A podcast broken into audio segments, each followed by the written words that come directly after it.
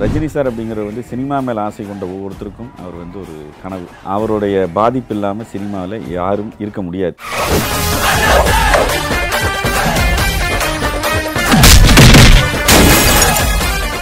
ரஜினி சாருடைய ஆகப்பெரும் பலம் வந்து தாய்மார்களுடைய ஆதரவு தான். ஏன்னா குடும்பம் குடும்பமாக அவருடைய படத்துக்கு வந்து எல்லாரும் வர்றதை நம்ம பார்த்துக்கிட்டே இருக்கோம். பச்சை குழந்தை என்னை கூப்பிட்டாரு. வெற்றி நீங்கள் வந்து பண்ணுற வேகத்தை பார்த்துட்டு நான் எப்படி இருக்கும் அவுட்புட் இருக்கும் நாம் எப்படி தெரியும் எப்படி நம்மளை நீங்கள் காட்டுவீங்க நல்லா யோசிச்சுக்கிட்டே இருந்தேன். எக்ஸலண்ட்டாக பண்ணியிருக்கீங்க. நான் இவ்வளோ ஒரு அழகாக நான் இருப்பேன் காட்டுவீங்க நான் நினைக்கவே இல்லைன்னு சொல்லி ரொம்ப அப்ரிஷியேட் பண்ணார்.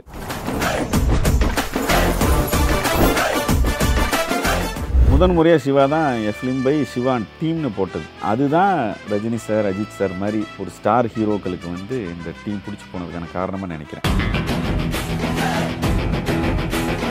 விஸ்வாசமும் அன்னத்து அடுத்தடுத்த படங்களாக வருது. பட் அந்த படத்தில் வந்த டோனும் அந்த படத்தில் வந்த ஃப்ரேமிங்கும் அதில் இருக்கக்கூடாது அப்படிங்கிறதுல ரொம்ப குறிப்பாக இருந்தோம். ஏன்னா இன்னொன்று ரெண்டு படமே பார்த்தீங்கன்னா ஒரே ஸ்டுடியோவில் ஒரே வீட்டில் எடுத்த படம் தான்.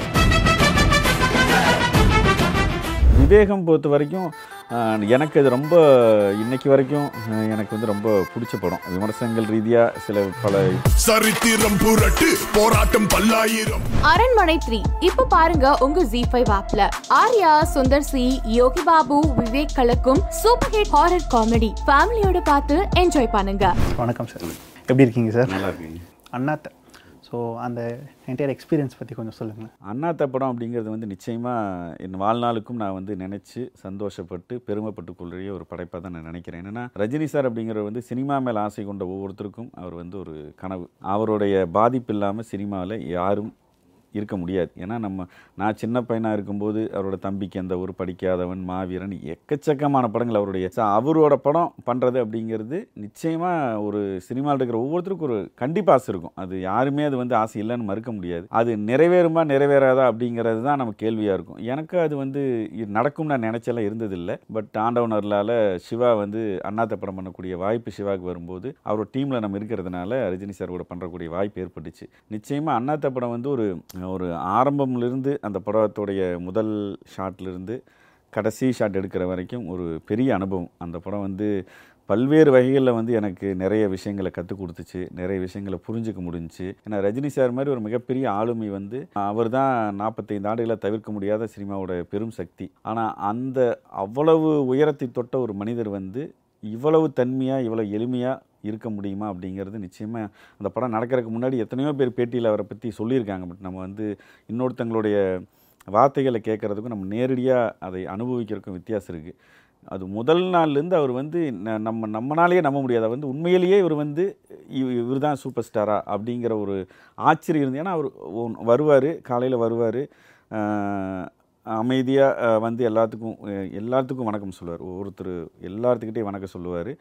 என்ன ஷார்ட்டு என்ன ஏதுன்னு கேட்டுட்டு அது டைரக்டர்கிட்ட பேசிவிட்டு நடிப்பார். நடிச்சுட்டு வெளியிலலாம் எங்கேயுமே போக மாட்டார். ஒரு சேர் இருக்கும் பிளாஸ்டிக் சேர் இருக்கும். அது டைரக்டரோட பார்வையிலையும் ஒளிப்பதிவாளர் என்னோட பார்வையில் படுற தூரத்தில் உட்காந்துருப்பார் அவ்வளோதான் அதை தாண்டி அதிகபட்சம் ஒரு புத்தகம் படிப்பார் இல்லை தியானத்தில் இருப்பார் இல்லைன்னா கோ ஆர்டிஸ்ட் யாராவது இருந்தாங்கன்னா பேசிகிட்டு இருப்பார். ஷார்ட் ரெடி அப்படின்னு சொன்னால் அந்த குரலுக்கே அவர் வந்து எந்திரிச்சிருவார். ஒரு உதவி இயக்குனர் போயிட்டு அவரை வந்து சார் ஷார்ட் அடின்னு கூப்பிடணுங்கிற அந்த எதிர்பார்ப்போ அந்த வெயிட்டிங் எதுவுமே இருக்காது. என்னை கூப்பிட்டு நீங்கள் ஷார்ட் எடுக்கலினோ நான் உட்காந்துருக்கும்போது இன்னொருத்தர் ஷார்ட் எடுக்கிறீங்க எந்த விதமான என்ன சொல்கிறது அந்த அளவுக்கு இருக்கிறது ரொம்ப ஆச்சரியம். ஏன்னா அவரோட உயரம் அந்த மாதிரி. அந்த உயரத்துக்கு வந்து அவருடைய பணிவு எல்லாத்துக்கும் கொடுக்குற மரியாதை எல்லாத்தோடைய உழைப்பையும் அவர் மதிக்கிறது அது எல்லாமே மிகப்பெரிய ஒரு அனுபவத்தை கொடுத்தார். ரஜினி சாருங்கிற ஒரு மாபெரும் மனிதரோட பணியாற்றின அண்ணத்தை வந்து எனக்கு ஏன்னா நம்ம வந்து எவ்வளோ அந்த நிலை உயரும் போது அப்படிங்கிற ஒரு இது இருக்கு இல்லைங்களா? அதுக்கெல்லாம் உதாரணமாக ரஜினி சார் சொல்லலாம். அந்த வகையில் அண்ணாத்த ஒரு மிகப்பெரிய அனுபவம். கிட்டத்தட்ட ஒரு நூற்றி அறுபது படத்துக்கு மேலே நடிச்சிட்டாரு. ஒரு பெரிய மாஸ் இமேஜ் இருக்குது உலகம் முழுக்க இருக்குது அப்போ இந்த படத்தை ஆரம்பிக்கும் போது ஒரு பெரிய ஒரு ரெஸ்பான்சிபிலிட்டி மாதிரி தானே இருந்திருக்கும். அந்த இமேஜை வந்து நம்ம எந்த இடத்துலையும் பிரேக் பண்ணிடக்கூடாது. அந்த இமேஜை ஃபுல்லாக கேரி அவுட் பண்ணணும். சிவா வந்து ரஜினி சாருடைய வெறித்தனமான ரசிகர். சிவா வந்து. ரஜினி சாருடைய ஆகப்பெரும் பலம் வந்து தாய்மார்களுடைய ஆதரவு தான். ஏன்னா குடும்பம் குடும்பமாக அவருடைய படத்துக்கு வந்து எல்லோரும் வரதை நம்ம பார்த்துக்கிட்டே இருக்கோம். எந்த அளவுக்கு அழகாக ப்ரெசென்ட் பண்ணணுமோ அந்தளவுக்கு பண்ணணும். அதுதான் என்னுடைய அளவில் நான் எடுத்துக்கிட்ட எனக்குள்ளார எடுத்துக்கிட்ட ஒரு சேலஞ்சாக சொல்லணும்னா சிவா தான் சொன்ன ரஜினி சார் வந்து பார்க்க ஒவ்வொரு ஷாட்லேயும் அவர் பார்க்குறதுக்கு அவ்வளோ அழகாக தெரியணும். நீ அதுக்கு லைட்டிங் வந்து என்ன பண்ணுவோ தெரியாது. ஒரு ஐடியா பண்ணிக்கோ. ஒரு சேலஞ்சாக இருந்துச்சு. ஒரு முதல் நாள் சாங் தான் எடுத்தோம். கொஞ்சம் நான் ஒரு ஒரு ஒரு ஷெட்யூலில் ஒரு அஞ்சாறு நாள் திடீர்னு சிவா வந்து எடிட் பண்ண ஃபுட்டேஜ் எல்லாம் காமிச்சதுக்கப்புறமா என்ன கூப்பிட்டாரு? வெற்றி நீங்கள் வந்து பண்ணுற வேகத்தை பார்த்துட்டு நான் எப்படி இருக்கும் அவுட்புட் இருக்கும் நாம் எப்படி தெரியும் எப்படி நம்மளை நீங்கள் காட்டுவீங்க. நல்லா யோசிச்சுக்கிட்டே இருந்தேன். எக்ஸலண்ட்டாக பண்ணியிருக்கீங்க நான் இவ்வளோ ஒரு அழகாக நான் இருப்பேன் காட்டுவீங்க நான் நினைக்கவே இல்லைன்னு சொல்லி ரொம்ப அப்ரிஷியேட் பண்ணார். ரொம்ப உற்சாகமாக இருந்துச்சு. ரொம்ப உற்சாகம். என்னன்னா இந்த ப்ரெஷர் எல்லாம் போயிடுச்சு ஏன்னா அவர் வந்து ரொம்ப சந்தோஷமா இருந்தார். ஷூட்டிங் ஸ்பாட்டில் வந்து அவ்வளோ மகிழ்ச்சியாக இருந்தார். சிவா கிட்ட நிறைய டைம் சொல்லியிருக்காரு. நான் ரொம்ப சந்தோஷமா இருக்கேன் பாரு. சாயந்தரம் ஷூட்டிங் முடிஞ்சு போகும்போது ரொம்ப சிரிச்சிட்டு போவார். அதுதான் கேட்கணும்னு நினச்சேன். நிறைய இன்டர்வியூவில் அவரே சொல்லியிருக்காரு சிவா சார் அவர் வந்து ரொம்ப நாள் கழிச்சு ஒரு படத்தில் வந்து இவ்வளோ சாட்டிஸ்ஃபைடாக இவ்வளோ ஹாப்பியாக வந்து ஒர்க் பண்ணியிருக்காரு அந்த மாதிரி. இன்னும் பண்ணீங்க எப்படி இல்லை என்னன்னா ஒரு ஷூட்டிங் ஸ்பாட் ஆம்பியன்ஸ் அப்படிங்கிறது வந்து ஒரு இயக்குனரோட இதில் தான் இருக்குது என்ன ஷாட் வேணும் அப்படிங்கிறது வந்து முழுக்க முழுக்க காலையில் வந்த உடனே எங்கிட்ட என்னோட அசிஸ்டண்ட்டை என்னோட அசிஸ்டன்ஸ் கிட்டேயும் டைரக்ஷன் டீம் அசிஸ்டன்ஸ் எல்லாத்தையும் வச்சு பேசி இங்கே எங்கே இவங்க நிற்க போகிறாங்க இது இதெல்லாம் எடுக்க போகிறோம் அப்படிங்கிற தெளிவாக ஷார்ட் டிவிஷன் நமக்கு புரிஞ்சிடும் நடிகர்கள்கிட்டையும் வந்து என்ன வேணும் அப்படிங்கிறது தெளிவாக எனக்கு இது போதும் அப்படின்னு சொல்லக்கூடிய ஒரு நாலேஜ் இருக்குது சிவா கிட்ட. இன்னொன்று நம்ம கேமரா வந்து ரெண்டு கேமரா தான் பயன்படுத்துகிறோம் பட் எல்லா ஷாட்டும் ரெண்டு கேமரா யூஸ் பண்ண மாட்டோம். ஒரு கேமரா ஒரு ஆங்கிள் தான் இருக்கும். பெரும்பாலும் என்னென்னா ஒரு டயலாக் வந்து மூணு ஆங்கிளில் நாலு ஆங்கிள் எடுக்கிற விஷயங்கள் இருக்குது அது ஒவ்வொருத்தருடைய ஸ்டைலுன்னு வைங்களேன். பட் சிவாவை பொறுத்த வரைக்கும் ஒரு டயலாக் வந்து ஒரு ஆங்கிள்னா அந்த ஆங்கிள் போதும் அப்படிங்கிற ஒரு தெளிவு இருக்குது ஆனால் சிவாவை பேசிக்காக எடிட்டராக இருந்து கேமராமேனாக இருந்து. வந்ததுனால எது வேணும் எது வேணாம் அப்படிங்கிற தெளிவு ஷாட் இருக்கும்போது ரொம்ப ஷூட்டிங்ஸ் பண்ணி ரொம்ப அஹ், சந்தோஷமா இருக்கும். நடிகர்களுக்கு எந்த டென்ஷன் இருக்காது. ப்ளஸ் என்னன்னா அது வந்து அந்த ஆம்பியன்ஸ் தான் வந்து ரஜினி சாருக்கு வந்து ஒரு மிகப்பெரிய சந்தோஷத்தை கொடுத்துருக்குன்னு நான் நம்புறேன். என்னன்னா அவர் வரும்போதே அவர் சந்தோஷமா இருப்பார். ஷூட்டிங் முடிஞ்சு கிளம்போது சந்தோஷம். ஏன்னா அவர் இங்கே எந்த சவுண்டு கிடையாது எந்த குழப்பங்கள் கிடையாது. அவங்கவுங்க வேலையை அவங்கவுங்க செய்கிறாங்க அப்படிங்கும்போது அவருக்கு அதுவே நிறைவு தானே. அப்போ ஒவ்வொரு பட முடியும் போதும் சிவா அண்ட் டீம்னு போடுறதுக்கு பின்னாடி அவ்வளோ பெரிய ஒரு அர்த்தம் இருக்குது முதன் முறையாக சிவா தான் என் ஃபிலிம் பை சிவான் டீம்னு போட்டது. அது போட்டாலும் போடலனாலும் வேலை செய்ய போகிறோம் பட் அது என்னன்னா நமக்கு மேலும் ஒரு பொறுப்பை கொடுக்குது. நமக்கு அந்த படம் நம்ம படங்கிற நம்ம இன்னொரு அந்த இயக்குனர் பேர் மட்டும் வர்ற படத்துலேயும் நம்ம முழுமையாக தான் வேலை செய்ய போகிறோம் இதுலேயும் வேலை செய்ய முடியும். என்னென்னா டீமுங்கிறது டெக்னீஷியனாக நாங்கள் நாலு நாலஞ்சு பேர் மட்டும் கிடையாது. அந்த படத்தில் வேலை செய்கிற அந்த இரநூத்தம்பது பேரும் அந்த சிவான் டீமில் வந்துடுறாங்க. டீம் எஃபர்ட் வருது. அதுதான் ரஜினி சார் அஜித் சார் மாதிரி ஒரு ஸ்டார் ஹீரோக்களுக்கு வந்து இந்த டீம் பிடிச்சி போனதுக்கான காரணமாக நினைக்கிறேன். கேட்குறதுக்கே அது அவ்வளோ சூப்பராக இருக்குது நிறைய ஃபேன்ஸும் சரி கிரிட்டிக்ஸும் சரி ஸ்க்ரீன் ப்ரெசன்ஸ் அப்படிங்கிற ஒரு வார்த்தையை வந்து அவங்க பேச்சு வழக்கிலே பயன்படுத்துறது பார்த்துருப்போம். இந்த ஸ்க்ரீன் ப்ரெசன்ஸ் வந்து முத முதல்ல ஒரு படத்தில் விட்னஸ் பண்ண போகிறது நீங்கள் தான் ஒரு ரஜினி சாருக்கோ அஜித் சாருக்கோ அவங்க இமேஜ் தேவையில்ல. சிலோட் வந்தாலே நீங்கள் வந்து விசில் அடிச்சிருவீங்க. அது அது மக்களோட கனெக்ட் ஆகிற விஷயம் அங்கே தான் வருது. இப்போ ஒரு சாதாரண ஒரு நடிகர் நிற்கிறதுக்கும் ஒரு இந்த மாதிரியான மக்களோட அபிமானத்தை வந்து பயங்கரமாக ஏற்றுக்கிட்டு ஒருத்தங்க ரசிகர்களால் ஒரு ஆராதரிக்கப்படுற ஒரு நடிகர் நிற்கிறதுக்குமான வித்தியாசம் இருக்குது இல்லைங்களா? அது நிச்சயமாக மாறுபடும். அது வந்து அவங்களும் ஒரு அறிமுகமாகி படிப்படி படிப்படியாக உயர்ந்து அவங்க அந்த சீன் ஒரு டயலாக் இந்த டயலாக் வந்து இன்றைக்கி ஒன்றும் இல்லை. இன்றைக்கி இன்னைக்கு சம்பவத்துக்கு நம்ம சொல்லலாம். இன்னைக்கு கோயம்புத்தூரில் ஒரு சின்ன பொண்ணை வந்து தற்கொலை பண்ணிக்கிச்சு இல்லையா? அந்த ஸ்கூலில் ஒரு ஆசிரியர் வந்து தவறாக நடந்துக்கிட்டான்னு தற்கொலை பண்ணிக்கிச்சு. இதை வந்து வேதாளம் படத்தில் சிவா வந்து ஒரு டயலாக் இருக்கும். லக்ஷ்மி மேனனை வந்து அஸ்வின் ஃபாலோ பண்ணுவார். இப்போ அஜித் சார் வந்து கோயிலில் பார்த்துட்டு சொல்லுவார். ஸ்டாக்கிங்க்கு எதிராக அதுக்கு எதிராக சொல்லுவார். இந்த மாதிரி பொண்ணுங்க வந்து ஏன் சார் ஃபாலோ பண்ணி பிடிச்சிருந்தா இது பண்ணுங்கன்னு சொல்லிட்டு நீங்கள் வேலைக்கு போகட்டும் படிக்க போகட்டும்னு சொல்லுவார். அந்த ஹீரோ அன்னைக்கு அஜித் சார் மாதிரி ஒரு மாபெரும் ஆளுமை சொன்னார் இல்லைங்களா? அது எத்தனையோ பேர்த்த வந்து நல்வழிப்படுத்தியிருக்கும். அது வந்து அது அந்த ஸ்க்ரீன் ப்ரெசன்ஸ் உள்ள ஹீரோக்கள் சொன்னால் மட்டும்தான் அந்த வார்த்தைகள் எடுபடும் அந்த வார்த்தைகள் நிஜமாகும் இன்றைக்கி வந்து ட்விட்டர்லேயும் சோஷியல் மீடியாவில் வந்து அந்த சீனை மட்டும் கட் பண்ணி கட் பண்ணி பயங்கரமாக ஷேர் ஆகிட்டுருக்கு உங்கள்கிட்ட இங்கே வரும்போது இன்றைக்கி அந்த சம்பவம் நடந்திருக்கு. அந்த டயலாக் வந்து அத்தனை பேர் ஷேர் பண்ணுறாங்க எத்தனையோ இளைஞர்கள் ஷேர் பண்ணுறாங்க ஸோ அவங்களுக்குள்ளார அந்த மனமாற்றம் ஏற்பட்டிருக்கும். இப்படி ஒரு இதுதான் ஸ்க்ரீன் பிரசன்ஸில் உள்ள இந்த ஸ்டார்களுக்குள்ள வேல்யூ அந்த டயலாகை நானோ யாரோ சொல்லியிருந்தால் அது வந்து எந்த அளவுக்கு அது எடுபடும் அப்படிங்கிறத சொல்ல முடியாது. ஆனால் இப்போ அண்ணாத்த மாதிரி இல்லை விஸ்வாசம் மாதிரி படங்களில் வந்து ஸ்க்ரீனில் நிறைய விஷயங்கள் அங்கங்கே நடந்துட்டு இருக்கும். நிறைய கேரக்டர்ஸ் இருப்பாங்க. இது உங்களுக்கு ஸ்கிரிப்ட் படிக்கும்போதே உங்கள் மைண்டில் விஷுவல்ஸாக ஓடுமா? இல்லை ஸோ கதை வந்து பெரும்பாலும் வந்து விஸ்வாசமோ அண்ணாத்த மாதிரி எந்த படங்கள் பண்ணாலுமே முடிஞ்ச வரைக்கும் அந்த கதை உருவாகும் போது என்ன மாதிரியான பேக்ட்ராப் இருக்கணும் என்ன மாதிரியான லொக்கேஷன் இருக்கணும் என்ன மாதிரியான ப்ராப்பர்ட்டிஸ் இருக்கணும் எந்த ஃப்ளேவரில் இதை கொண்டு போகிறோம் எந்த ஊரில் இந்த கதை நடக்குது இது எல்லாத்தையுமே ஒரு மாதிரி ஐடியா பண்ணுவோம். இப்போ வந்து உதாரணத்துக்கு வீரம்ங்கிற படம் ஒட்டஞ்சத்திரம்ங்கிற ஒரு ஊரில் நடக்குது. ஆனால் ஒட்டஞ்சத்திரம்ங்கிற ஊரில் நாங்கள் ஒரு ஷாட்டு கூட எடுக்கலை. ஓகே. ஆனால் ஒட்டஞ்சத்திரம்ங்கிற ஊர் எப்படி இருக்கும் அப்படிங்கிறதுக்கு நாங்கள் போய் பார்த்தோம். பார்த்தோம் அதை ஷூட் பண்ணோம். பழனி அதில் வந்து தைப்பூசம் அதில் வரும். தைப்பூசத்தன்னைக்கு நாங்கள் ஷூட் பண்ணோம். எது நான் சொல்கிறது ஃபைவ் டி கேமராவில் வச்சு ரெஃபரன்ஸுக்காக இது எப்படி அந்த எப்படி அந்த விழாக்கள் நடக்குது ஒட்டஞ்சத்திர டவுன் எப்படி இருக்குது அதை சுற்று வட்டார கிராமங்கள் எப்படி இருக்குது அப்படிங்கிறத நம்ம ஸ்டடி பண்ணோம். என்னென்னா அது ஏன் ஒட்டஞ்சத்தில் பண்ண முடியாதுன்னா பண்ண முடியும். பட் அஜித் சாருமே ஒரு ஸ்டார் வச்சுட்டு அங்கே பண்ண முடியாது. ஸோ அதனால் நம்ம என்ன பண்ணுறோன்னா அதை வந்து நம்ம ராஜமுந்திரி ராயகடான்ட்டு ஒரிசான்ட்டு நிறைய வேறு வேறு ஸ்டேட்டில் போய் பண்ணுறோம் ஸோ அந்த ஊருக்கான பேக்ட்ராப்பை அதை நம்ம முன்னாடி ப்ரிப்பேர் ஆகிக்கிறோம். இப்போ விஸ்வாசம் அப்படின்னா அது எந்த ஊரில் கதை நடக்குது? அப்படின்னா அந்த கதை களத்துக்கான லொக்கேஷன்ஸை போய் முன்னாடி நம்ம தேனின்னா தேனி சரௌண்டிங் போய் பார்க்குறோம்.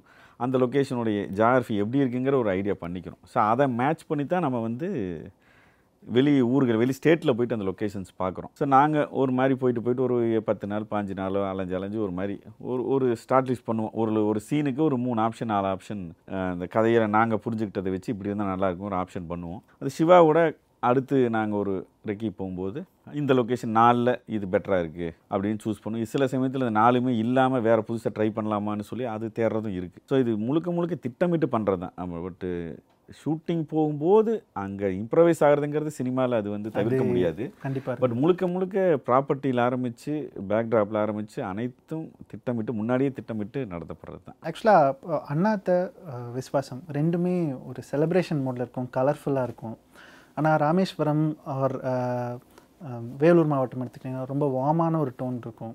விவேகம் கம்ப்ளீட்டாக டோட்டலாக அதோட டோனே வந்து ஒரு இன்டர்நேஷ்னல் ஸ்டாண்டர்ட்ஸில் இருக்கும்.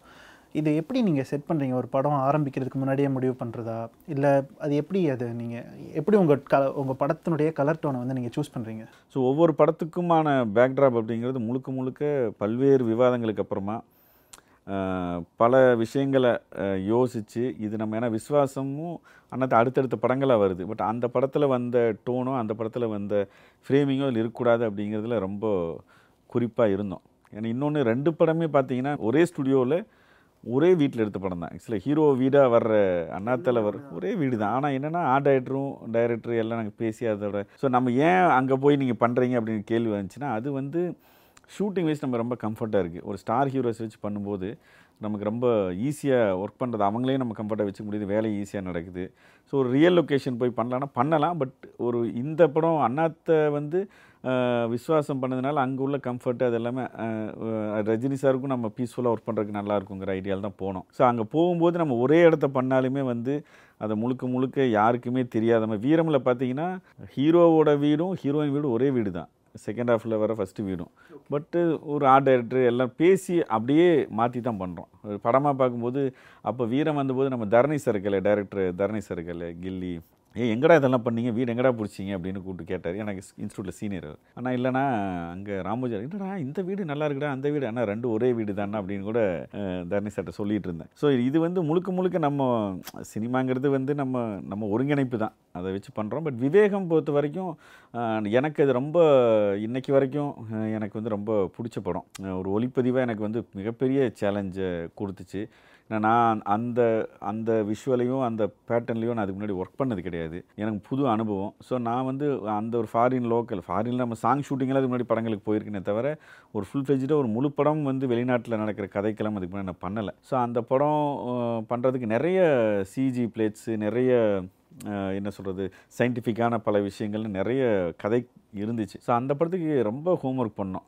இப்படி பண்ணோம் அப்படி பண்ணோன்னு பல விஷயங்கள் பண்ணி ஒரு எந்த விதமான சாயலும் வராமல் அதே சமயத்தில் நம்ம ஸ்- ஒரு விஷுவலாக கொடுக்கணும் அப்படின்னு ரொம்ப ட்ரை பண்ணோம். அந்த படம் விஷுவலாக எனக்கு ரொம்ப திருப்தியான படம் தான். விமர்சனங்கள் ரீதியாக சில பல இது இருந்தாலும் கூட விஷுவலாக அஜித் சாரே அந்த படத்தில் என்னை ரொம்ப நிறைய டைம் அப்ரிஷியேட் பண்ணார். அந்த படத்தோட ஒர்க் நடக்கும்போதும் பார்த்துட்டோம். ஸோ அது அதை நம்ம அந்த கதை முடிவாகும் போதே நம்ம முடிவு பண்ணுறது தான் இந்த மாதிரி போகலாம் அந்த மாதிரி போகலாங்கிற ஒரு ஃபார்மேட் வந்துருச்சுன்னா நம்ம அதுக்கப்புறம் அப்படியே போயிட்டே இருக்க வேண்டியது தான் இதெல்லாம் பிரைட்டான படங்கள். அப்படியே காஞ்சனா சீரீஸ்க்கு வந்தோம்னா எல்லாமே டார்க் ஹாரர் ஸோ அதோட ட்ரீட்மெண்ட் எப்படி இருக்கும்? அதில் எப்படி ஒர்க் பண்ணுறீங்க காஞ்சனாக்கு அப்புறம் இப்போ வரைக்கும் வர பேய் படங்களுக்கு ஒரு பெரிய மாறுதல் என்னென்னா அது வரைக்கும் பேய் படம்னா பயமுறுத்திட்டு மட்டுமே இருக்கும். காஞ்சனால தான் காமெடி மிக்ஸ் பண்ணார் Lawrence sir first time so அது வந்து என்ன பெரிய எனக்கு ஒரு சினிமாட்டோகிராஃபராக எனக்கு என்ன அங்கே சேலஞ்சிங்காக இருந்துச்சுன்னா ஒரு பேய் படம் இருட்டு அப்படிங்கிறது வந்து நீங்கள் பண்ணிடலாம் லைட் கான்ட்ராஸ்டாக லைட்டிங் பண்ணிடலாம் பட் இந்த காமெடி பண்ணும்போது உங்கள் முகம் தெரிலன்னு வைங்க. இப்போ கோவைசல்லா மேடமோ அல்லது தேவதர்ஷினி ஸ்ரீமன் இருக்கார் லாரன்ஸ் இருக்கார் எல்லாம் அவங்களோட முகம் காமெடி எடுபடாது. ஸோ முகமும் தெரியணும். டார்க்காகவும் இருக்கணுங்கிறது ஒரு பெரிய சேலை. எனக்கு முதல்ல ஒரு நாலஞ்சு நாள் எனக்கு லைட்டிங் பிடிபடவே இல்லை. அது எப்படி நம்ம வந்து ரெண்டை எப்படி நம்ம கொண்டு வர்றதுங்கிறது ஒரு இதாக இருந்துச்சு. நல்ல வேலை ஃபஸ்ட்டு ஆக்சுவலாக ஒரு ஃபைட்டு தான் ஆரம்பித்தோம் ஃபைட்டு முடிச்சு ஒரு வீட்டில் சீன்ஸ் ஆரம்பித்து போகும்போது ஒரு ரெண்டு நாள் அப்படியே ஒரு மாதிரி இது நல்லா இருக்கா அது நல்லா இருக்கான்னு எனக்குள்ளாரியே தாட் ப்ராசஸ் போச்சு. அப்புறம் ஒரு லைட்டிங் ஸ்கீம் இது வந்தால் பெட்டராக இருக்கும் அப்படிங்கிற மாதிரி ஐடியா பண்ணி இவங்க ஃபேஸும் தெரியணும் அதே சமயத்தில் பேக்ரவுண்ட் டார்க்காக இருக்கணும் இந்த பேய் போகிற செல்லு அவுட்டில் வரணும் எல்லா விஷயத்தையும் ஒரு ஐடியா பண்ணி ஒர்க் அவுட் பண்ணேன். அது ஆக்சுவலாக ரொம்ப நிறைய பேர் அதை பாராட்டினாங்க. நிறைய ஆக்சுவலாக அதுக்கப்புறம் பேய் படங்களில் காமெடி ஜானருங்கிறது நிறைய மிக்ஸ் ஆயிடுச்சு பட் ஒரு முதல் படமாக காஞ்சனா சொல்ல அது லாரன்ஸ் சார் ஆக்சுவலாக ரொம்ப ஒர்க் பண்ணுறதுக்கு ரொம்ப இன்ட்ரெஸ்டிங்கான ஒரு டைரக்டர் அது எப்படி எப்படியோ அந்த ஸ்பாட்டில் வந்து ஒரு கோயசல்லாக்கா இருப்பாங்க. தேவதர்ஷினி அந்த இருக்கிற ஆர்டிஸ்ட் ஸ்ரீமன் பிரதர் எல்லாம் இருப்பாங்க. எல்லாத்தையும் வச்சு ஒரு மாதிரி டெவலப் பண்ணுவார். அது அவருடைய திறமை அது. அது அங்கேயே நமக்கு வந்து சிரிக்க ஆரம்பிச்சிருவோம். அந்த பேய் வர்ற மாதிரி பயமுறுத்துறது எல்லாமே பார்த்தீங்கன்னா ரொம்ப ரொம்ப இன்ட்ரெஸ்டிங்கான ஷார்ட்ஸ் எல்லாம் சொல்லுவார். அவரோட ஒர்க் பண்ணி அவரோட almost Kanchana one two three இப்போ லக்ஷ்மி ஹிந்தி அது வரைக்கும் ஒர்க் பண்ணியிருக்கேன். அது டூ மட்டும் ஃபுல்லாக ஒர்க் மூணு படமே கொஞ்சம் முழுசாக முடிக்க முடியாத சில காரணங்கள்னால செகண்ட் படம் ஃபுல்லாக பண்ண முடியல. மற்றபடி நான் ஒர்க் பண்ண டேரக்டர் ரொம்ப சுவாரஸ்யமாக ரொம்ப நல்ல காஞ்சனாவோட டேலண்டான இன்டர்வல் சீன் இருக்குல்ல ஆமா. அது எப்படி பண்ணீங்க? சொல்லுங்க. அது அவர் ஹைலைட்டான சீன் ஆக்சுவலி என்னன்னா அது ரொம்ப ஹைலைட்டான சீனு அது மேக்கிங்காக ரொம்ப அது சிறப்பாக இருக்கும் என்னென்னா அந்த அந்த அந்த லைட்டிங் பேட்டர்ன் அந்த சீனுக்கு எனக்கு தெரிஞ்சு நான் பண்ணது ரொம்ப பிடிச்சிருந்துச்சி. லாரன்ஸ் சார் ரொம்ப அப்ரிஷியேட் பண்ணார். அவரும் அந்த ஏன்னா அது- அ- அவருக்கு அவர் எதை பாராட்ட ரொம்ப ரசிக்க ஆரம்பிச்சாருன்னா அஹ், பயம் அந்த டார்க்கையும் ஒரு மாதிரி லைட்டிங் கான்ட்ராஸ்ட் கொண்டு வந்துட்டேன். அப்போது அதில் அவங்க ஃபேஸ் லைட்டையும் ஒரு மாதிரி மினிமமான ஒரு லைட்டிங் அப்போது பண்ணியிருப்பேன் ஃபேஸ் லைட் பண்ணியிருப்பேன் அது ஒரு மாதிரி சாருக்கு ரொம்ப பிடிச்சதா? ஏன்னா அவர் வந்து அவர் எக்ஸ்பிளைன் பண்ணும்போது எனக்கு வந்து ஃபேஸ் கண்டிப்பாக தெரியணும் வெற்றி அப்படின்ட்டாரு. அப்புறம் ஒரு டைம் என்ன பாரு ஐயோ பிரைட் ஆயிடக்கூடாது பாரு.